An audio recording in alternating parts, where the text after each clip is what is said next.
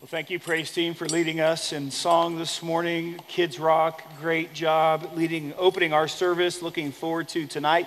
Want to invite all of you to come back tonight at six o'clock for for their performance, for their uh, this the time of worship together to support those kids as they are learning what it means to follow Christ and to sing His praises and to lead others in doing that as well. I also want to take just a moment to tell Melissa Raleigh and Jan Sanders thank you so much for organizing and putting together the uh, Ranchers Go to Bethlehem Parents Night Out this past Friday night. Great, great job. And thank you to all the volunteers, both student volunteers and parent volunteers who are helping with that and uh, I've heard great, great things. So thank you so much for serving in that capacity. if you will, please turn your Bibles to Luke chapter 1. Luke in chapter 1. Uh, the story is told of a young boy traveling by airplane to visit his grandparents who sat beside a man who happened to be a seminary professor. The boy was reading a Sunday school take home paper, and the professor thought that he would have some fun with the young man. He said to the young man, if you can tell me that something that God can't do, then I'll trade my seat and you can have the window seat here. To which the boy replied, Mister, if you can tell me something that God can't do, I'll give you the whole airplane. Now, the boy couldn't give him the whole airplane, but the point is well taken, right? There is nothing that God can't do. Nothing is impossible with God. As we continue in our Advent studies through Luke's birth narratives, this morning we focus on the joy of the incarnation, specifically as we see the annunciation of Jesus, the Davidic king. And we're going to see that nothing is impossible with God, and that at times he uses unlikely people and unexpected means to accomplish his purpose. So, if you will, please stand as we read together the Word of God. Luke chapter 1, beginning in verse 26. In the sixth month, the angel Gabriel was sent from God to a city of Galilee named Nazareth, to a virgin betrothed to a man whose name was Joseph of the house of David. And the virgin's name was Mary. And he came to her and said, Greetings, O favored one, the Lord is with you. But she was greatly troubled at the saying and tried to discern what sort of greeting this might be. And the angel said to her, Do not be afraid, Mary, for you have found favor with God. And behold, you will conceive in your womb and bear a son, and you shall call his name Jesus, and he will be great and be called the Son of the Most High. And the Lord God will give to him the throne of his father David, and he will reign over the house of Jacob forever, and of his kingdom there will be no end. And Mary said to the angel, How will this be, since I am a virgin? And the angel answered her, The Holy Spirit will come upon you, and the power of the Most High will overshadow you. Therefore, the child to be born will be called Holy, the Son of God. And behold, your relative Elizabeth, in her old age, has also conceived a son. And this is the sixth month with her, who is called barren. For nothing will be impossible with God. And Mary said, Behold, I am the servant of the Lord. Let it be to me according to your word and the angel departed from her. Will you pray with me? Great God, thank you. Thank you that as we look to the text today, we know beyond a shadow of a doubt that you have preserved for us your word, and that in your word there is life, and your word clearly depicts you as the God of all possibility. Nothing will be impossible with you. And we're so grateful that even in your power and in your majesty and in your sovereignty, you have looked to us, unworthy, undeserving, but you have lavished grace upon us. Thank you. Thank you for Jesus. In his name we pray. Amen. You may be seated. After 400 years with no prophetic vision, no word from God, God now was on the move.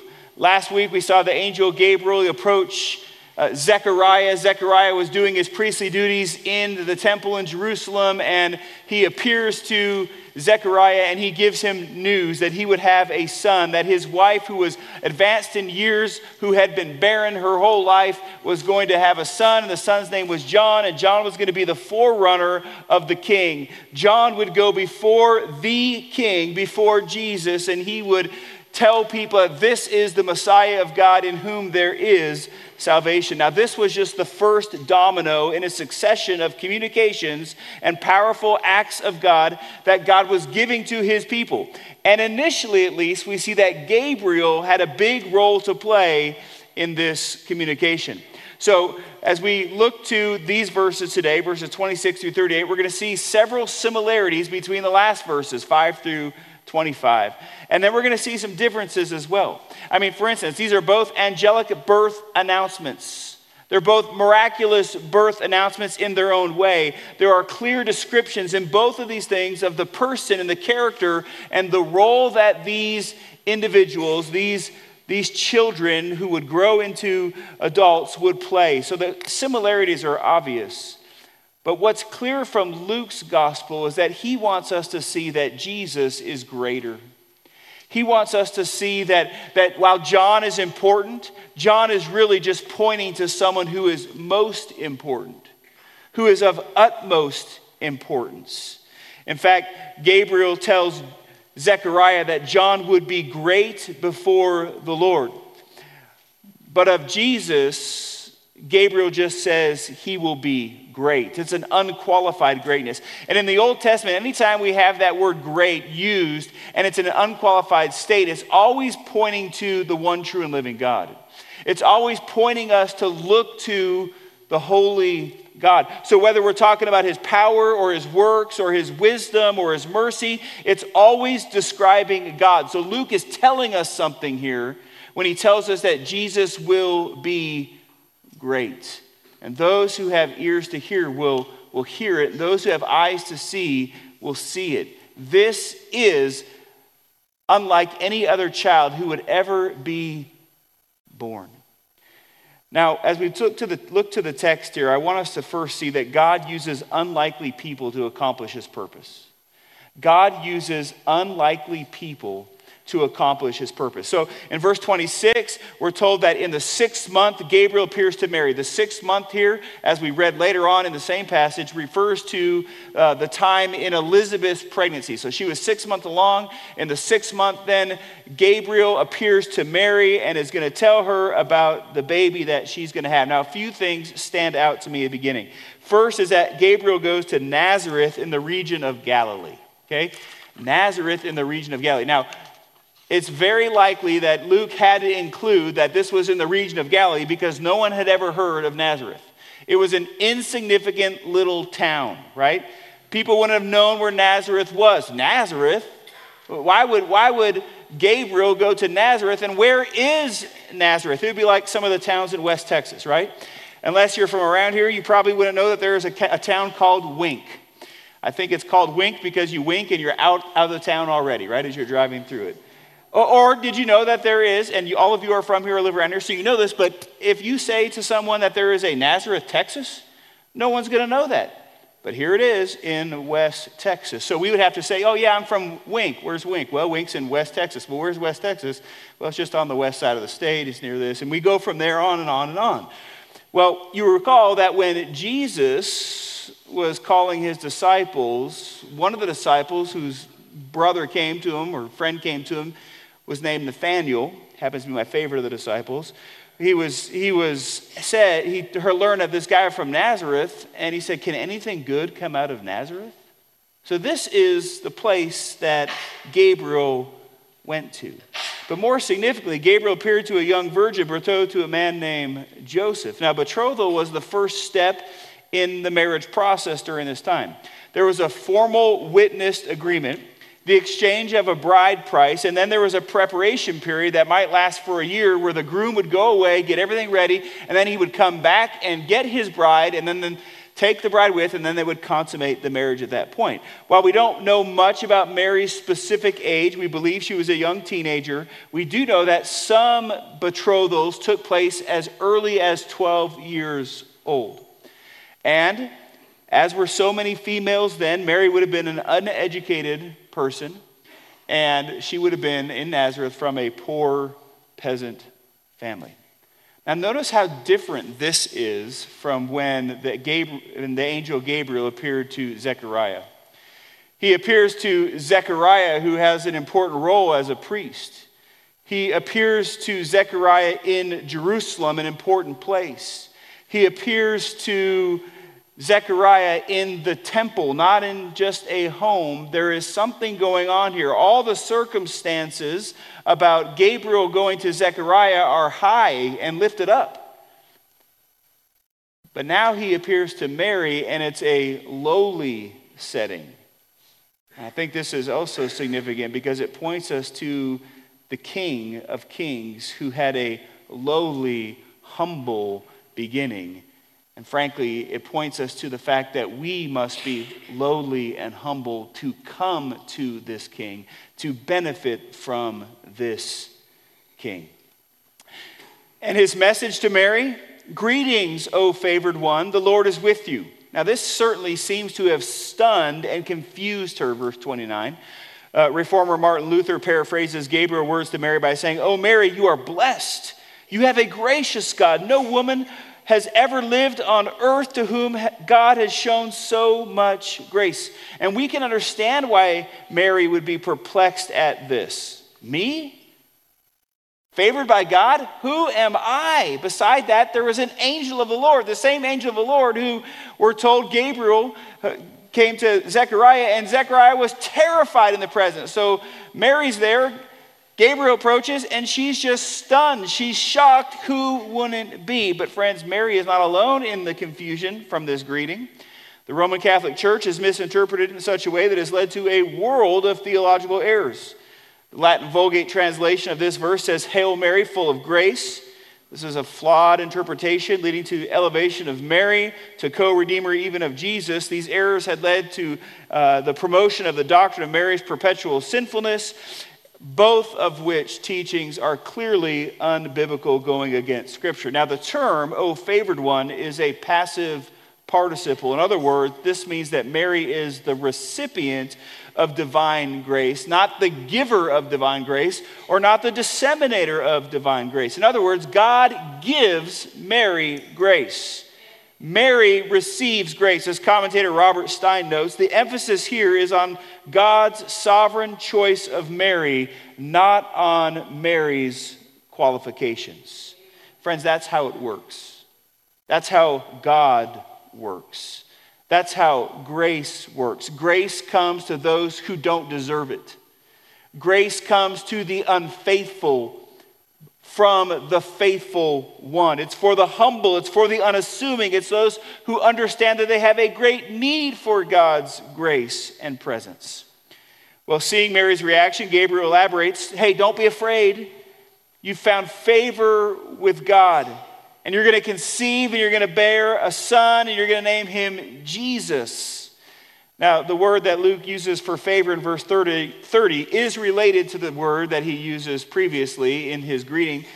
Um, it's not the exact same word, but it focuses on God's gracious acts. Theologian Darrell Bock notes that when Luke uses this word elsewhere in the gospel or in the book of Acts, it always refers to what God has done for his people out of his good pleasure.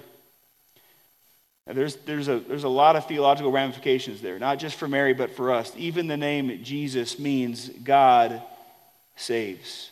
And when Gabriel appears, well, we assume it's Gabriel, when the angel appears to Joseph, one Mary is betrothed to, as recorded in the book of Matthew, it's, it's hey, Mary's going to have a son, and he is going to save God's people from their sins. So he adds that element there. God saves. How is God saving? What is God doing? He's saving from their sin. And he's going to be great, he tells Mary. He's going to be great. Can't you see Gabriel saying, Mary, your son, He's going to be great. He's the Savior. He's the long expected Messiah, the promised one who is going to come and make all things right, Mary. He's the Son of the Most High. He's your son, Mary. This is an amazing thing. He's the one that all the prophets spoke about. He's the one that we've been waiting for for so long. Mary, this is big. His kingdom is going to go on forever and ever, and there's going to be no end. Now, friends, the Jews have been living in this constant expectation of a Savior since their captivity and even from their release. They knew that God had promised David a son who would sit on the throne of David forever in an unending kingdom. And ever since the captivity in Assyria and Babylon, the people had expected a kind of freedom that they did not have a kind of freedom that would come from a Davidic king. Unfortunately, they kind of missed the mark of what that freedom was initially. Yes, it would bring a complete political freedom under the, under the theocracy of God in his kingdom forever. But the greater picture here is the freedom that we have from sin and death. And that's why Gabriel says to Joseph, he will save his people from their sin. So we see these things at play here, and it's all hitting really fast. And while there are hundreds and thousands of years of prophecy, Mary's hearing it for the first time now, and she's just perplexed. She doesn't know what to expect. Friends, God uses unlikely people to accomplish his purposes. We see this throughout Scripture. It's true of Joseph, it's true of Moses, it's true of Gideon, it's true of Ruth, it's true of David, even, right? The youngest of the sons of Jesse, who would be elevated, anointed king. It's true of King Cyrus, who decreed that God's people should rebuild Jerusalem and rebuild the temple, and then even fund the project. It's true of the 12 disciples tax collectors and fishermen who would ultimately be gifted by God, given the Spirit, and turn the world upside down. It's true of the Apostle Paul, who was formerly a murderer and a persecutor of the church, but was saved by God's grace. God uses unlikely people to accomplish his purposes. Throughout history, we see that God is working amazing thing through unlikely people. From St. Augustine to John Newton to Chuck Colson, people with pasts whom God has showed grace and then enabled them to make an impact for his glory. God has a history of using unlikely people. And I believe, and I'm certain of it, that God continues to use unlikely people today for his glory. People like you. Let me just read for you in Colossians chapter 1 concerning the call of God. Colossians chapter 1, verse 26 through 31. For consider your calling, brothers. Not many of you were wise according to worldly standards. Not many were powerful. Not many were of noble birth. But God chose what is foolish in the world to shame the wise. God chose what is weak in the world to shame the strong. God chose what is low and despised in the world, even things that are not, to bring to nothing things that are, so that no human being might boast in the presence of God.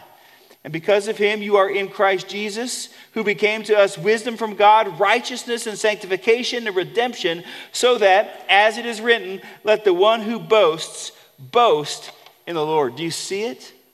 God uses unexpected people. He didn't call the wise, he didn't call the rich, the strong, the powerful. He called people like me and people like you to himself so that he would get the glory as he works power through us to bring about change, all according to his will, all according to his plan, all according to his grace. Lest anyone think that it depends on us, God calls us and uses people that emphasize His power and His wisdom so that He gets the glory. So, what is our response? Our response is to be available. Our response is to serve. Our response is to speak and to live the gospel and to trust Him with everything else. Now, of course, Mary was even more astonished at this point. How can this be since I am a virgin? How could any of this be since I'm a virgin? Now, let's just take a step back here because I, I want to make very clear about something. God is ultimately accomplishing all these things through Christ Jesus, and He is the expected one. But the fact that He's going to marry an insignificant person to say, this is, this is how I have favored you and shown grace to you, this is how we understand that God uses people that we wouldn't expect Him to use. Right? We, we might expect Him to use maybe the wife of a priest we might expect him to use maybe the wife of, of someone to bear the Son of God, maybe who's in royalty, but a peasant girl from a town where no one knows where it is. God is using unexpected people to accomplish his glory. The second thing we see here is that God uses unexpected means to accomplish his purposes. God uses unexpected means to accomplish his purpose. So let's be honest. Any rational person, everyone in this room would ask the same question that Mary asked How can this be?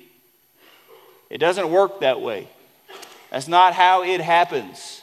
So we can understand Mary's confusion here. Well, let's look again at verses 35 through 37. And the angel answered her, The Holy Spirit will come upon you and the power of the Most High will overshadow you. Therefore, the child to be born will be called Holy, the Son of God. And behold, your relative Elizabeth, in her old age, has also conceived a son, and this is the sixth month with, with her who is called barren. For nothing will be impossible with God. So, in response to Mary's question, in a very matter of fact way, Gabriel just puts it out there. The Holy Spirit's going to come upon you. The power of the Most High God is going to overshadow you. Literally, the power of God, the Spirit of God will cast a shadow upon you. Now, this reminds us of the creation account in Genesis chapter 1 and verse 2. The earth was without form and void, and darkness was over the face of the deep, and the Spirit of God was there. The Spirit of God was there. And here, Gabriel is saying that the creative power of the Spirit of God that brings about, will bring about your pregnancy. And friends, there isn't a hint of anything inappropriate taking place in, these, in this passage here. Why is it important that the Messiah be born of a virgin by the power of God? Well, let's go back to the beginning. Adam and Eve were the first humans created directly by God and that had and they had clear responsibility to listen and to obey but they failed. They sinned. They rebelled. Romans 5 refers to adam as the first adam who failed miserably. He failed so much so that the apostle paul says sin and death entered the world through him and it spread to all people. Romans chapter 5 verses 12 through 21 Sin spread so that all who were born after the first Adam are born with a sinful nature, separated from the holy God because of their sin. And this is undeniable. I mean, we see this in everyday life. We see it in our own children, and we see it in our own selves, and we see it throughout the world. We each want to go our own way. We each want to maximize, we each want to prioritize our own desires, our own pursuits. So the idea of a fallen nature is undeniable, friends. That's what we get from Adam and Eve.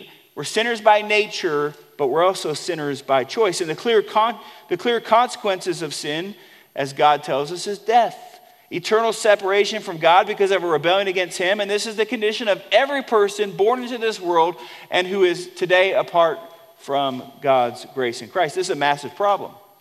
This is an incredible problem, and none of us can fix this problem because we are all in the same condition, in the same boat.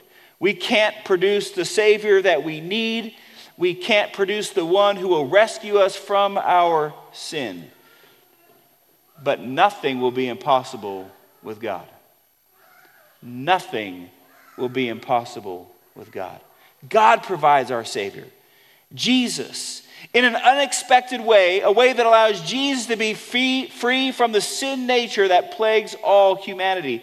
So in Jesus, God is essentially beginning anew. In Romans chapter 5, again, Paul refers to Jesus as the second Adam. The second Adam undoes everything that the first Adam failed in. He perfectly obeyed the Father in every way. Now remember, after Adam and Eve sinned, God spoke out curses. Remember to the serpent? He spoke out cur- curse to, the, to Adam and then to Eve as well. But to the serpent, he said that the seed of the woman would one day crush your head. Now just think for a minute. There's no mention of the man in that process, just the seed of the woman. Isn't it curious? Everywhere else, almost everywhere else in Scripture, it's always the male's line that is emphasized, but that's not the point. Here's the point God must provide the Savior, and nothing will be impossible with God. So, God is providing the Savior in Mary, free from the line of Adam that would bring about a sin nature. So, the good news, friends, the message that Gabriel gives to Mary, in the most unexpected means imaginable, God is doing something marvelous and wonderfully joyful. Never done before and never to be done again. From the darkness of Mary's womb will come forth the light of the world. Of course, Gabriel is just repeating what the prophet Isaiah said so many hundreds of years before in Isaiah chapter 7, verse 14 Behold, the virgin shall conceive and bear a son, and they shall call his name Emmanuel, which means God with us. And that ought to humble us, friends. That ought to humble us. It reminds us that we can't save ourselves, that we can't do anything to make ourselves right with God. We're in a desperate condition. But it also ought to encourage us because in the bleakest of situations, nothing will be impossible with God. Isn't that what you see in Scripture? Young person left for dead, the youngest son left for dead, sold into slavery, but ultimately will save his family and the people of God because God puts him in the right place at the right time. Or the baby that's put in the basket will lead God's people out of Egypt. Or a shepherd boy kills the Philistine hero, the Philistine champion, with a stone. Or the pagan king of Persia will allow for the Jews to return home and give them all the money and the funds they need to do the building project. Or God multiplies the offering of a boy to bless a multitude of people. Or persecution that is meant to destroy the church actually leads to the growth of the church. And friends, this truth ought to motivate us as well. How might God use you today? What gifts, what abilities do you have that exercised in a different context would be used for the glory of God? What relationships are you currently in that God intends as an avenue to speak the gospel? To share the life giving message? What experiences do you have that have prepared you to love and encourage others? What financial means has God blessed you with that He intends you to use so that the gospel can go forth to the ends of the earth? Friends, nothing is impossible with God, but I think many of us don't believe that. I think many of us think, well, yeah, I mean, it used to be that way. And we read about that, you know, it's in the Bible, but it, it, we don't see that today. I mean, is that, is that true today still? Like, okay, yeah, God's all powerful, but he's really not going to do anything. I think some of us struggle because we just don't believe it. But what if we did believe it? Would we walk more confidently in obedience, knowing that his way is the way to joy and his way is the way to life? Would we be more generous knowing that He will provide for every need that we have? Would we take more risks for the gospel because we know that God is in control? Would we live our faith more boldly even if we experience opposition because we believe Him when He says, Blessed are those who are persecuted for the sake of righteousness? Would we believe that? The coming of Christ is news of great joy, even as the host of angels sang to the shepherds. It's a sign that God loves us, that He has not forgotten us, and that He is faithful. Now, I want to close again just by reading in verse 38. And Mary said, Behold, I am the servant of the Lord. Let it be to me according to your word. And the angel departed from her. So, Mary's response to this encounter, friends, is one of faith. She believes what God tells her, she rests in what God tells her, she desires what God tells her. So, let me ask you what is your response to God's plan and God's purpose? What is your response to God's plan and God's purpose? May it be faith. May it be humility. May it be submission. May it be expectation. May it be obedience. May it be joy because of the work of salvation through Jesus. As we transition to a time of invitation, would you pray for grace to believe God's promise? Would you pray for grace to live fully for Jesus, ready to be used of Him however He leads? Would you pray for a heart of generosity to give to support missions and missionaries?